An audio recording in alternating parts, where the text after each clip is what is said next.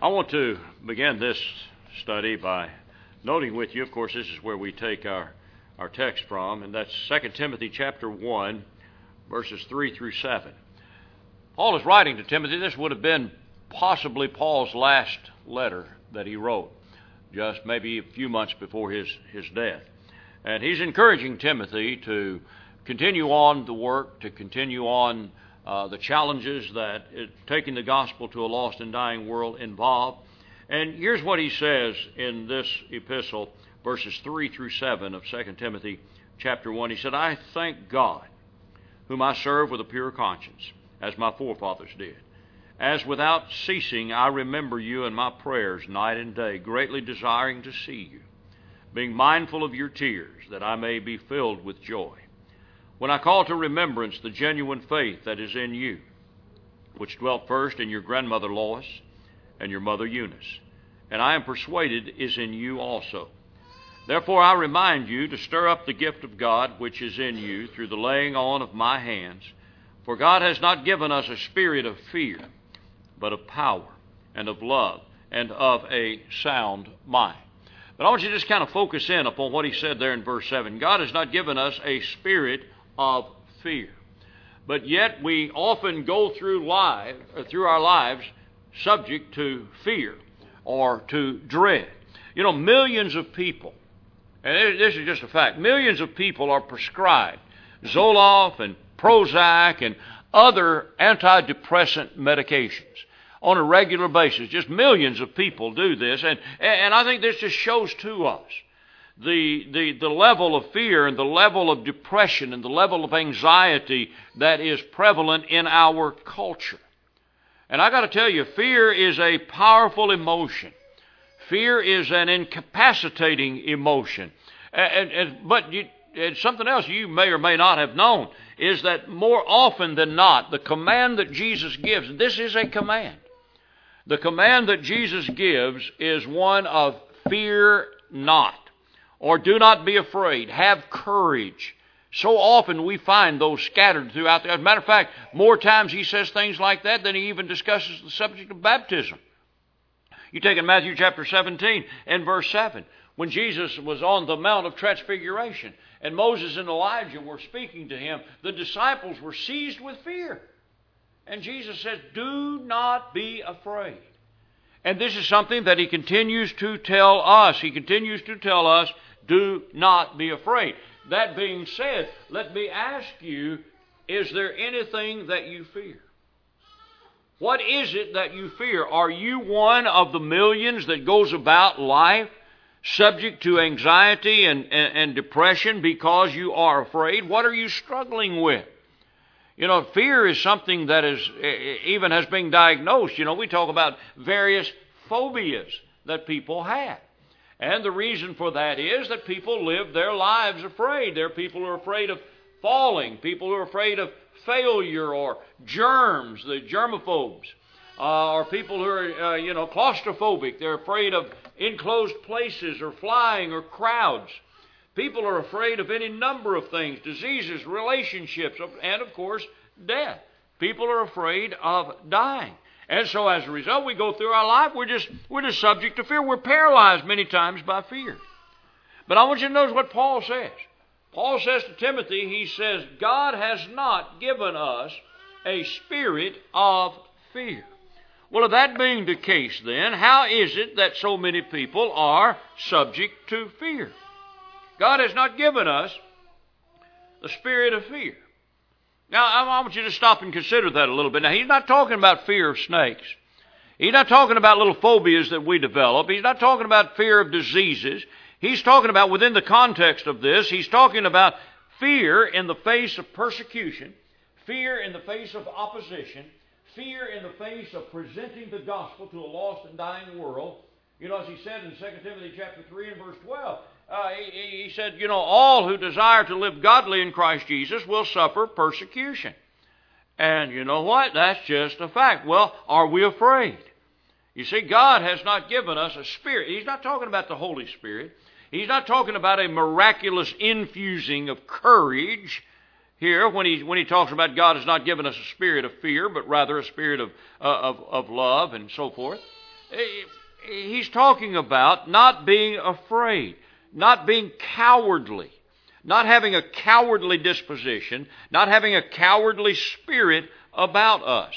As a matter of fact, Revelation chapter 21 and verse 8 reminds us that the cowardly, the fearful, will have their part in the fires of hell. And so it's a serious thing to be someone who is subject to the kind of fear that the Apostle Paul is talking about. He says, Don't be afraid. God has given you the spirit of power. God has given you a spirit of love. God has given you a spirit of sound mind or self control, unduly excited. God doesn't, doesn't do that. So don't be afraid. Do not be afraid in the face of persecution. Do not be afraid of things that this world can do to you. Do not be afraid to present the gospel. Have the courage to do what God has placed you here to do. Do not be subject to the spirit of fear because God has not given us this spirit of fear. Paul is in prison as this letter is being written, as we suggested a moment ago. He is awaiting execution, and in all probability, he was executed just shortly after this letter was written. But now Paul tells Timothy, I'm not afraid, and I don't want you to be afraid. God has not given us the spirit of fear. Jesus said in Matthew chapter 5 and verse 39, if someone slaps you on one cheek, what are you to do? You're to turn the other cheek. Do not be afraid of what men can do to you. Do you realize, do you realize what we could accomplish as the people of God outside this building if we just were infused with courage and we were infused with boldness, and we didn't care what anybody said, and we weren't afraid of what anybody could do. And if anybody slapped us on one cheek, we're just willing to turn the other and go on and do what it is that we're supposed to do. Paul, uh, Peter says in First Peter, he, he, he points out that Jesus, you know, he suffered and he left us an example of how to suffer. And, and you know what? If we just followed the example of the Master, in 1 Peter chapter, one, chapter 2, verses 19 through 22, then we would not be afraid either. We would just be able to, to emulate what it is that the Lord did when he was called upon to suffer.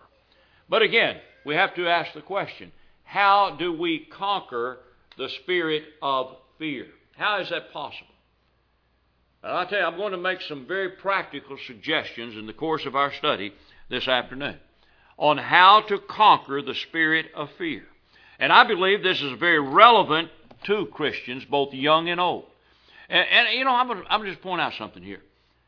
I tell you, parents, sometimes the reason our children are afraid, the reason our children are afraid to be different, the reason our children are afraid to stand up for what's right, is because they have seen at home mom and dad lacking that kind of courage and really groveling in a spirit of fear. We're living in a culture. We're living in a culture, ladies and gentlemen, that is, I, believe, intended to cause us to be afraid. I want, I want to notice something with you, and it's, it's very much like the first century culture. I want to notice with you something that's said in the fourth chapter of the book of Acts. In Acts chapter 4, when opposition to the gospel was beginning to arise. And so, verse 17 says of Acts chapter 4 these are those who had arrested Peter and John and told them, hey, you've got to stop what you're doing. So, but so that it spreads no further among the people, let us severely threaten them. So here are the officials saying to the, about these apostles, Peter and John, we're going to threaten these boys. They're out here preaching Christ. We're going to threaten them that from now on they speak to no man in this name. So they called them and commanded them not to speak at all nor to teach in the name of Jesus. Now just think about that. Here are the officials, ladies and gentlemen. Here are the powers that be. Here are the governmental authority telling these apostles, you have got to stop preaching. You've got to stop teaching. Now just think about it. Think about if you got a, you come here to worship God and there's a big notice on the door out there. And the big notice on the door said to this church, Stop meeting, stop worshiping God, stop preaching Jesus. Cut it out right now. And if you don't, we're going to seize your building and we're going to put you in jail. Now that's what they were facing. They were facing that kind of opposition. Now, here was their response. Peter and John answered and said to them, Whether it is right in the sight of God to listen to you more than to God, you judge. For we cannot but speak the things which we have seen and heard. And you know what I, I, I would say? That if what I just described a moment ago were to occur, and of course, we're speaking hypothetical here, and it's always good. It's always easy to have a lot of courage when you're dealing with hypothetics. You know, I understand that. But if we saw we come in and we saw that big sign posted out there, and we saw a big padlock on the door, was uh, you know, we, we, we, would we say what they said? Don't you think we'd do what the apostles did? We, would say, well, you know what? Uh, Well, we can't help it. We're, we're going to meet. It don't make a difference what you do. We're, we're going to meet you. Well, is that what we would do if that were to happen? But you know what? I'm going to tell you something, folks. The truth of the matter is that has happened. It hasn't happened just exactly like I described it. But what I am what I'm talking about is underway as I speak this afternoon. And because of the things that are happening in our culture, we have developed a spirit of fear. And that's just all there is to it. And to deny that is to deny reality. Forces are at work today to cause us to be afraid to open our mouths to say what needs to be said outside the confines of this building. Oh, we get in this building and we're very courageous.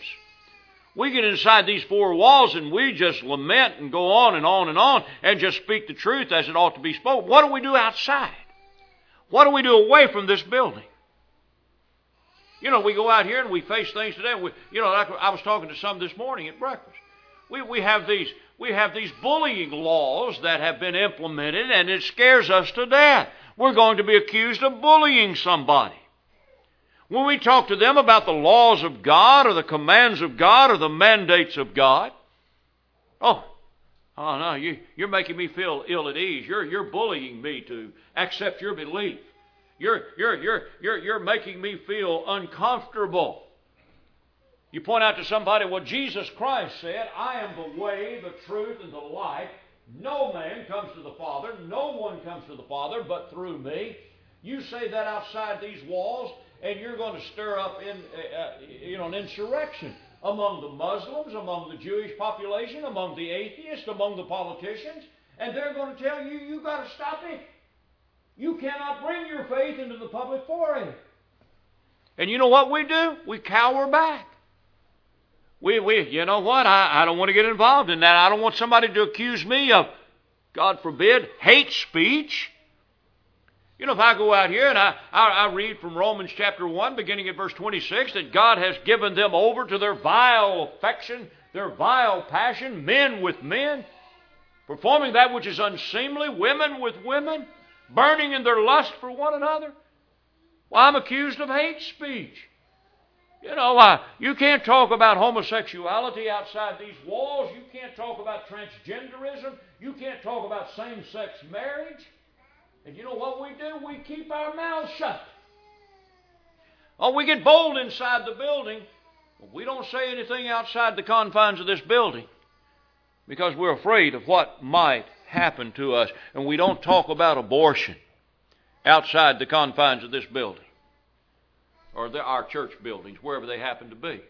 I tell you what I, I you know what I like in that. I, I, I tell people, I say, you know what we're very good at in the church is we're very good at having holy huddles. We huddle up among ourselves and we cry about the conditions in the world today. We cry about how rank Hollywood is. We cry about how rank the government is. And we cry about how wicked people have become. And we just huddle together and we talk about it. And then we leave and we do nothing more. Then huddle up and talk about it. And you know, just think about how intolerant it has become in our society. And what I mean by that is, is, is, is the forces that be are trying to push believers into violating their conscience. If you have a bakery and you can't, because of your faith, refuse to bake a cake to glorify something God said is an abomination, and then they come down on you with all the forces of the government's power. And you know what we do? Well, you know what? I, I you know, I tell you what, I just I I don't agree with it, but I'll just go on and bake the cake. I'll just go on and you know get the flower arrangement up. And sometimes we're just afraid to let our light shine. Jesus said, "We are the light of the world. We are salt." And you know, sometimes we just we're afraid. You know it's the truth. We're afraid to say something at work because we don't want to lose our job. We're afraid to say something at school because we don't want to be in detention. We're afraid to say anything to a neighbor because we don't want to lose their friendship. And so, as a result of that, we're not letting our light shine. I, I got a grandson. He, he, he, three times, three times he was called before the authorities of his public school because three times he had been asked a question by a classmate on Jonah, what do you believe about same sex marriage? Jonah, what do you believe about homosexuality? Jonah, what do you believe about abortion? And three times he gave what he considered to be a biblical, truthful answer. Three times he was called into the principal's office. The third time he was told, if you do it again, you're going to be expelled, not suspended, expelled. His parents, my son and his wife, they had to find an alternative school for him to go to. But I thank God the young man had the courage to stand up and teach what he believed the Bible to teach. But I think that is an anomaly. I think the biggest problem is we, we, we just cower in fear. We surrender to the enemy. We give the devil an upper hand. It's the devil and not God who gives us a spirit of fear. Yea, though I walk through the valley of the shadow of death, what was it the psalmist said? I will fear no evil. Psalm chapter 30, or, or uh, Psalm 34 and verse 4 I sought the Lord, and he heard me and delivered me from all my fears.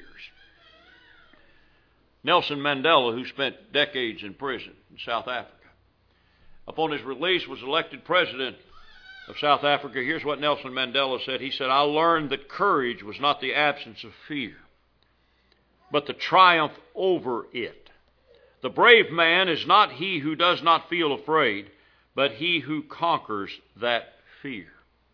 Okay, how do we conquer that fear? I'm not talking about being afraid to say something in this bill. I'm talking about taking it with us. How do we conquer the spirit of fear? Well, in the first place, let me tell you genuine faith in God is the beginning and really the only beginning of conquering the spirit of fear. You remember what Paul said to Timothy in 2 Timothy 1 and verse 5 in the reading that we had just a few moments ago. Paul told Paul told Timothy, he said, "You know, you have genuine faith. That was the faith that was in your grandmother and in your mother.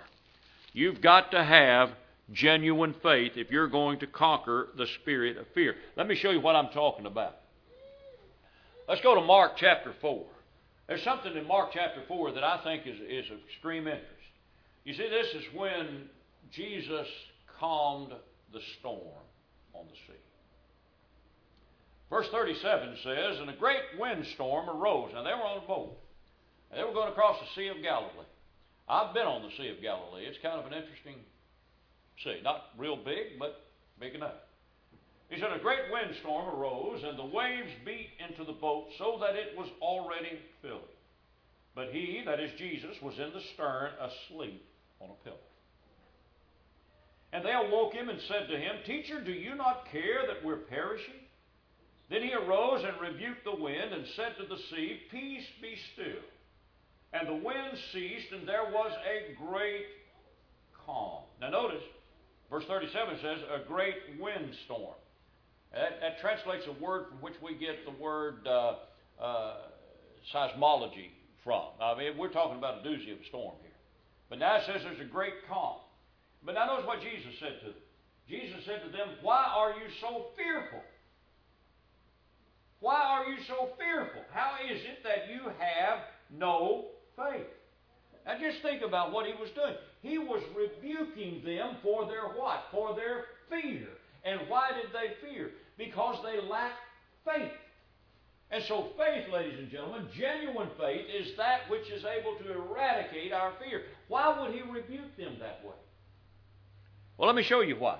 Let's go back over. This is the verse that we had not read. We started verse 37. Let's begin at verse 35. On the same day when evening had come, he said to them, Let us cross over to the other side. Now, I want you to think about it. Jesus said to these disciples, We're going to get in this boat and we're going to go across this Sea of Galilee, and we're going to the other side. And let me tell you something if Jesus said we're going to the other side, not an earthquake, not a tsunami, not anything could prevent that boat from reaching the shore. This is where we've got to be. We've got to have faith that God is going to do what He says He's going to do. And we've got to have enough faith to, to, to, to just be the kind of people that God calls upon us to be. If God said to do it, then we can do it. If God said it needs to be done, then it can be done. If Jesus said we can go to the other shore, they can go to the other shore. I love what Paul said in, Ephesians chapter 3 and verse 20. He said that God is, listen to what he said, God is able to do exceedingly, abundantly, above all that we ask or even think and I'm going to cower in fear? This is the God that I serve. This is the God who saved me. He's telling me, JR, we can get to the other side. Yes, Lord, I believe that we can. Isaiah 41 and verse 10 Fear not, for I am with you. Be not dismayed, for I am your God. I will strengthen you. And when I think about this, I, I, I think about well, let me back up before I even make this comment. I, I, I sort of alluded to this a, a, little bit ago. But you know, I, I think I think it's we adults. I think it's we adults that many times have developed a spirit, a spirit of fear. And we're passing that on to our children. And one of the things that I've seen as I examine the scriptures is I've seen a number of young people who have stepped up with a great deal of courage, and they stand out as, I believe, icons of what it means to be courageous in our service to the Lord. I'm not, I'm not talking about old timers. I'm not talking about those who have spent 80 years serving the Lord who have that kind. I'm talking about young people. I'm talking about teenagers. You take, for example, David. David, David was a teen. You know, David's brothers were out fighting a big battle. And really, they weren't fighting a battle. They're in the valley of Elah. And, and uh, Elah, and, uh, on one side were the Philistines, and on this side over here were the, were the Israelites. And, and the Philistines were taunting them with their big warrior Goliath. David comes along as a mere lad, a teenager. He's not a warrior. He's not a soldier. He is a shepherd that's too little to be in the army. And he comes over and does battle with Goliath. Now, I'm going to tell you something. We sometimes read 1 Samuel chapter 17 and we talk about, well, we need to grow up and be able to face our giant. No, that's not what this story is about. This story is not about facing your giant. This story is about having faith in God. That's what it amounts to. Here's what David said when he finally went out with five smooth stones to face Goliath. He said, This day, verse 46 of 1 Samuel 17, this day the Lord will deliver you into my hand. Notice that. It's what God's going to do. It's not me. The Lord will deliver you into my hand, and I will strike you and take your head from you, and this day I will give the carcasses of the camp of the Philistines to the birds of the air and the wild beasts of the earth, that all the earth may know that there is a God in Israel. Then all the assembly shall know that the Lord does not save with sword and spear, for the battle is the Lord's, and he will give you into our hands. This is a story of faith. This is how you have courage. You have courage because your confidence is in God. Your faith is in the Lord. This is not about me, it's about the Lord. You know, and I, Joseph. Joseph is another young person. Sold into slavery probably at 17 years old. Ends up in Potiphar's household. Potiphar's wife wants to commit adultery with him in Genesis 39. And, and Joseph refused. That could have cost Joseph his life. It cost him his freedom. But he said, I can't do this thing and sin against God. That's courageous. That's having, the, uh, uh, that's having faith in God sufficient that causes us to trust what He says. Daniel, another young person. You know, Daniel was probably sold into Babylonian captivity when he was about 13 years old. And Daniel, in Daniel 1 in verse 8, purposed in his heart that he would not defile himself with the food that the king's eater at the king's table is not going to do it. And you know why? Because in whom is the Spirit of the Holy God, Daniel 5 and verse 11 is describing him. Shadrach, Meshach, and Abednego, three other young Hebrews. No, we're not going to, we're not going to bow down. That's courage. Well, what's your God going to do when we throw you in the fire furnace? Well, He may let us burn up. But our God is able to save us. But if He doesn't, you got to know something, Nebuchadnezzar. We're not going to bow down and worship that graven image. It's not going to happen. And then there's Stephen. In Acts 7 and verse 59, being stoned to death for his faith, but he was not willing to back up one inch. Lord Jesus, receive my spirit. And that's the attitude that he had. He didn't fear death because he had faith in God. And Jesus, I think, is the greatest example of someone who trusted God and had genuine faith. You know, John, in, in Luke chapter 9 and verse 31, we find that, we, my, my, verse, verse 51. But the Bible says that Jesus set his face steadfastly toward Jerusalem. What does that mean? That means Jesus knew what was on the horizon. I'm going to go over there, and they're going to put a crown of thorns on my head. They're going to spit in my face. They're going to beat me with rods. They're going to scourge me until I'm nearly beat to death. And then they're going to take me out and they're going to put nails in my hands and nails in my feet. And this is what I'm going to face. But I'm setting my face steadfastly to Jerusalem because that's why I came. Then he said to in, in, in, the Gospel of John, chapter 12 and verse 27, What shall I say? You know, my soul is troubled. What shall I say? Father, save me from this hour, but for this purpose came I to this hour. And he faced it with resolve and he faced it with courage. And you know what? Jesus was at that age just a little bit north of 30. Your will be done. I, I, I read something. I, I'm not sure where I got this, but this, this, this impresses me, and I want you to listen to it. This was written by a man by the name of Haddon Robinson. He said, Where was it that Jesus sweat great drops of blood? not in Pilate's hall, nor on his way to Golgotha. It was in the Garden of Gethsemane. There he offered up prayers and petitions with loud cries and tears to the one who could save him from death. Hebrews 5 and verse 7. Had I been there and witnessed that struggle, I would have worried about the future. If he is so broken up when all he's doing is praying, I might have said, What will he do when he faces a real crisis? Why can't he approach this ordeal with the, with the calm confidence of his three sleeping friends? Yet, when the test came, Jesus walked to the cross with courage.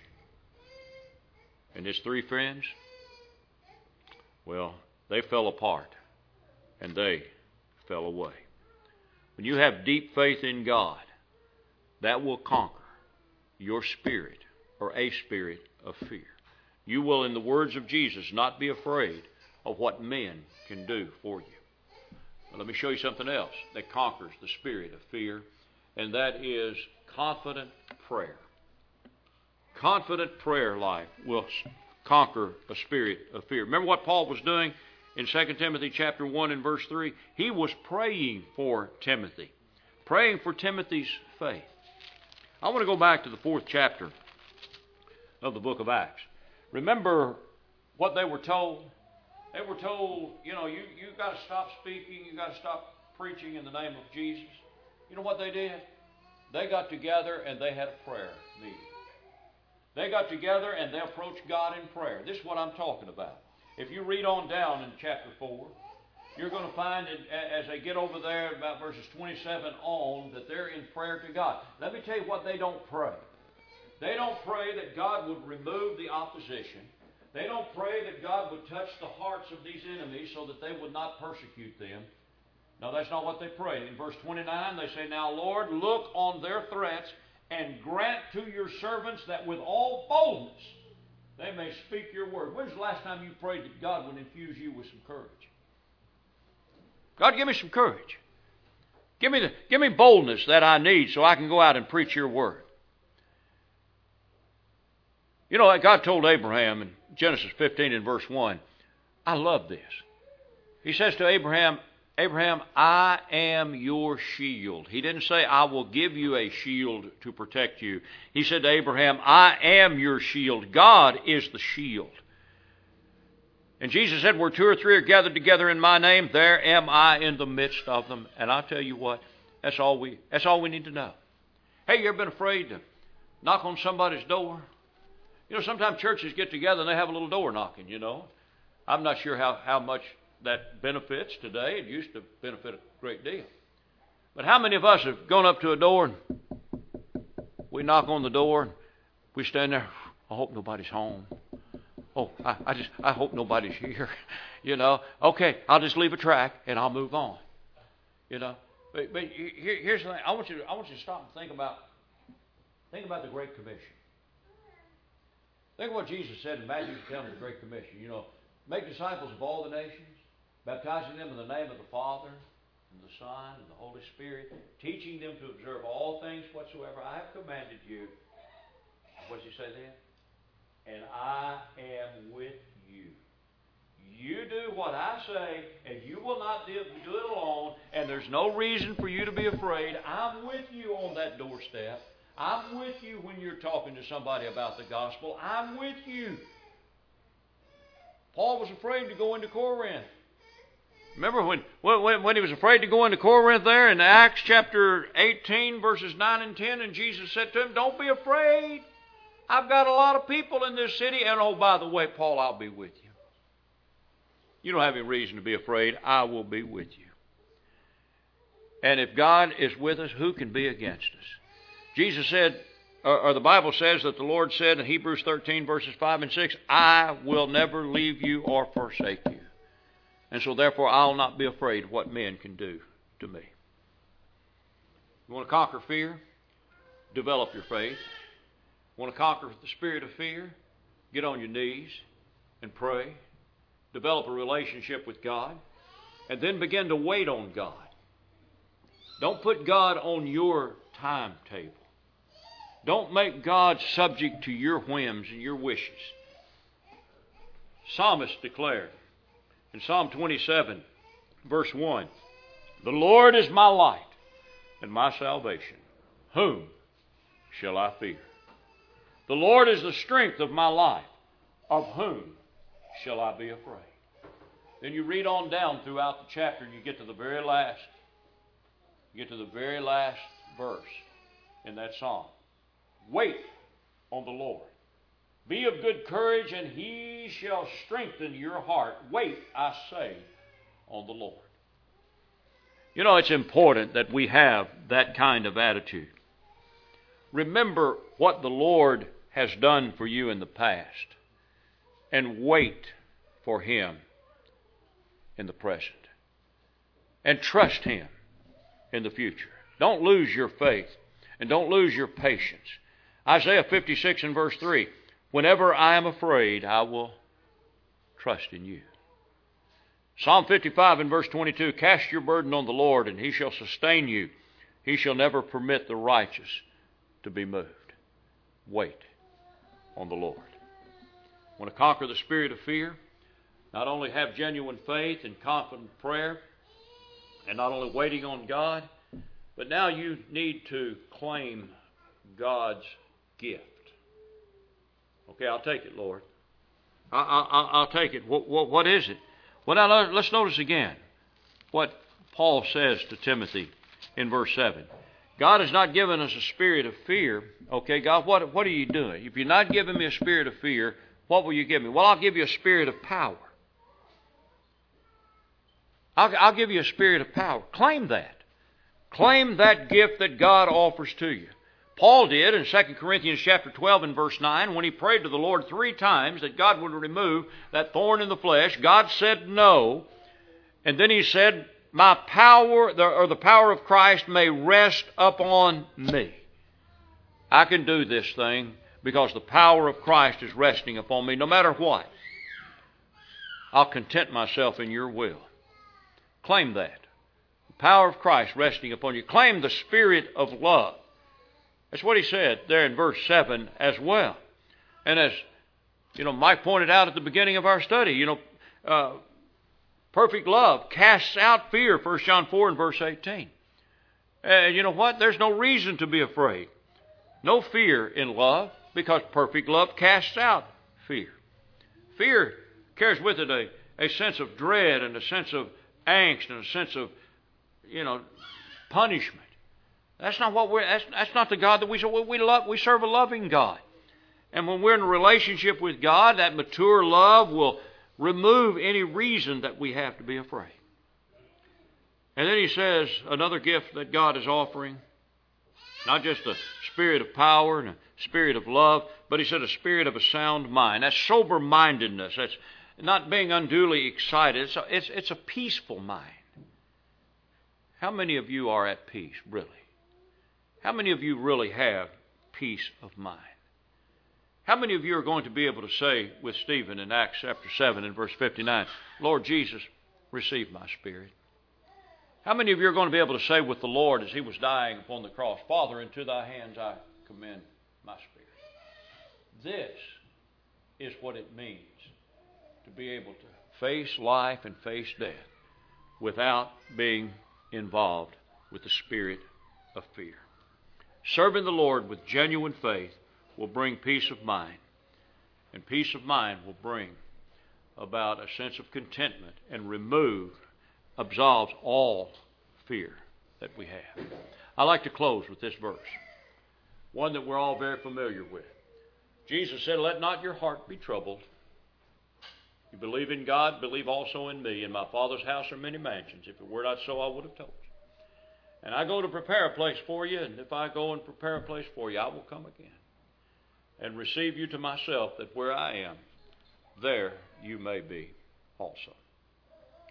You know, I got to tell you, that, that passage there, John 14, is, is, is very, very meaningful to me, and, and, and I'm going to I'm gonna tell you why, and I hope it becomes very meaningful to you. I think sometimes when we talk about heaven, we get so we, we get so out in left field that we lose any desire to go to heaven.